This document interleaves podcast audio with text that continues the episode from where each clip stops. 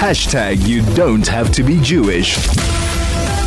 We're looking at Palestinian political efforts and strives towards their ambitions to secure their identity and place in the global political spectrum. Looking at uh, the situation uh, from their angle. To join us now, just to unpack the Palestinian point of view, we have Sam Hyde, political researcher and writer, joining us on the afternoon overdrive. Sam, good afternoon to you. Thanks for joining us. Good, thanks. Good to be back with you. No, great to have you on board once again, Sam, and thanks for taking the time to join us on the afternoon overdrive. Reading an article earlier on from a political standpoint, uh, based on what I've just outlined now, how do Palestinians now see their objectives going forward since October the 7th, up until now for that matter? Well, I, you see, I think I think that the crisis within Palestinian society, I call it the Palestinian predicament, is based on on three kind of uh, three kind of outcomes. Mm-hmm. Number one would be dis- dispossession of property from 1948. That's kind of a defining factor of their identity. Mm-hmm. Uh, I like to say the Arab refugees of 1948, today known as the Palestinians. They've really formed their identity around this idea of the, the right of return. The, the second one would be the uh, military occupation which has, has led to this kind of resistance, revolutionary uh, kind of uh, identity and idea within their society. Uh, and the third one would kind of be the second intifada, which followed the collapse of the peace process, which right. almost cemented in many Israelis' minds this idea that the Palestine was no partner for peace and, and the Palestinians were not interested in any sort of peace deal as long as it meant that they had to live in some capacity next to the existence of a Jewish state. I think all of this would be quite a, quite a fair assessment given what we've seen over the last mm. 75 years and what we've seen since October 7.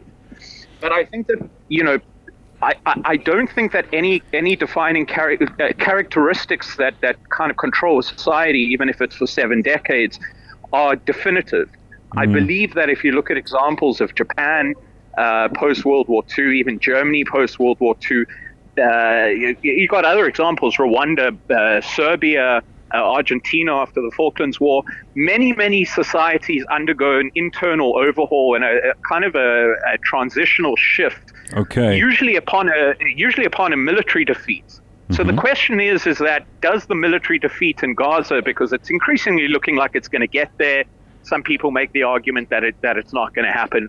But does does the the uh, the tragedy in the eyes of the Palestinians of what has followed in Gaza post October 7th lead to this necessary internal overhaul in which they can come to some determination that they are better off. They have a better, they have a predicament that is better off for their own future going forward if they uh, are to in, align themselves with the global reality of understanding that uh, you, you cannot continue a, a, goal of territorial maximalism. It's best to preference sovereignty. Mm.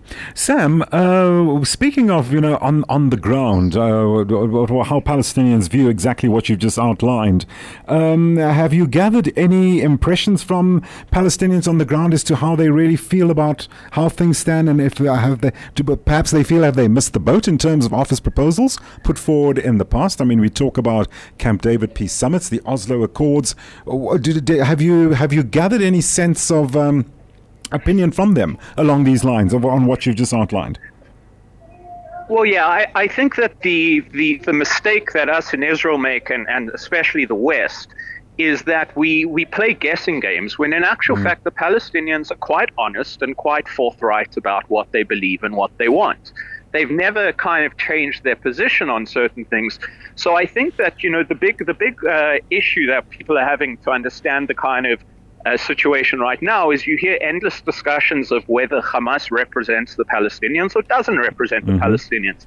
I, in and of itself, I think that that's a problematic question, and I'll, tell you why. If you look at the latest Palestinian uh, public opinion survey, which was conducted by a guy named uh, Khalil Shikaki, who's a very respected, globally respected researcher. Mm-hmm. Um, you see, you see about forty percent support for Hamas among the Palestinian population. Okay. Uh, we also know that Hamas has about forty thousand com- uh, combatants, you know, itself, and there's millions of Palestinians. So you can you can very easily reach the conclusion that not all Palestinians right. are Hamas, and that there's actually a majority of Palestinians who don't support Hamas. The problem with that theory is that the West and, and Israelis, those of us interested in resolution, like to stop at that point because it gives us a hopeful picture. except when you look at the public opinion polling uh, when it comes to October 7th, you actually see 80% of Palestinians that were polled think that it was the correct decision on the part of Hamas to invade Israel, commit the massacre, despite the cost in Gaza, which tells us once again that the issue is not Hamas. The issue is what Hamas is an outgrowth of, which is the Palestinian cause, which has unfortunately mm. not prioritized its own sovereignty rather than essentially abolishing the sovereignty of the Jews in any part of the land. Once the Palestinians undergo a transformation in which that is no longer their top priority, that is no longer their goal, I believe that the two state solution will be fairly simple and implementable because, as you mentioned, the p- prior peace processes, mm, mm. we've seen the deals that are on the table. It would have resulted in a capital in East Jerusalem, thereby ending the military occupation, an independent Palestine, no settlements in the state of Palestine. All these things can be achieved, but the conflict remains intraceable in a sense and not solvable because of the Palestinian top priority of preferencing mm. no sovereignty for the Jews in any part of the land above sovereignty for themselves in a part of the land. But as of late, uh, just very quickly, Sam, there have been signs of Palestinian, shall we say, reservations and reluctance towards uh, Hamas. Uh, we've seen uh, quite a few protests coming to a head. Do you, th- do you think very quickly that uh, there, there are signs now that the Palestinians are coming to a realization about what Hamas is really all about? I, I think so. Look, I, I think that there's there's two things that I can say here, which which might not give a full picture because we actually don't quite know what the full picture will be. I think this is an opportunity again for the Palestinians to undergo some sort of internal overhaul, uh, the way Japan did post World War II, the way Germany okay. did post World War II. Mm-hmm. Um, so there is definitely this opportunity. I think I think it's kind of a now or never moment and time will essentially tell. Um, but you know, the Palestinians have are not fond of whether it's Hamas or the Palestinian Authority, depending on where they live, whether it's the West Bank and Gaza. They're not fond of either of their leadership. Right. The problem is, is that the the protests that have traditionally took place prior to this have always been against corruption or economic things or whatever. But there's never been kind of an undertaking among Palestinian society, mm. essentially, when you look at the peace process, to protest against their government rejecting two state solutions. I think the day that we see a mobilization among the Palestinian public, in line mm. with we see the Iranian public stepping against their regime, for example, right. I think will be the day that we'll be ever closer to peace. Indeed. It really requires Indeed. an effort among the society, which has been lacking, because it's not, I always say, it's, it's really not unique to have had Arafat and Abbas walk away from the two state solution at the two Camp David. Right. Many leaders miss opportunities for peace. What was unique in the case of the Palestinians is that there was no political opposition to rejecting the peace proposal.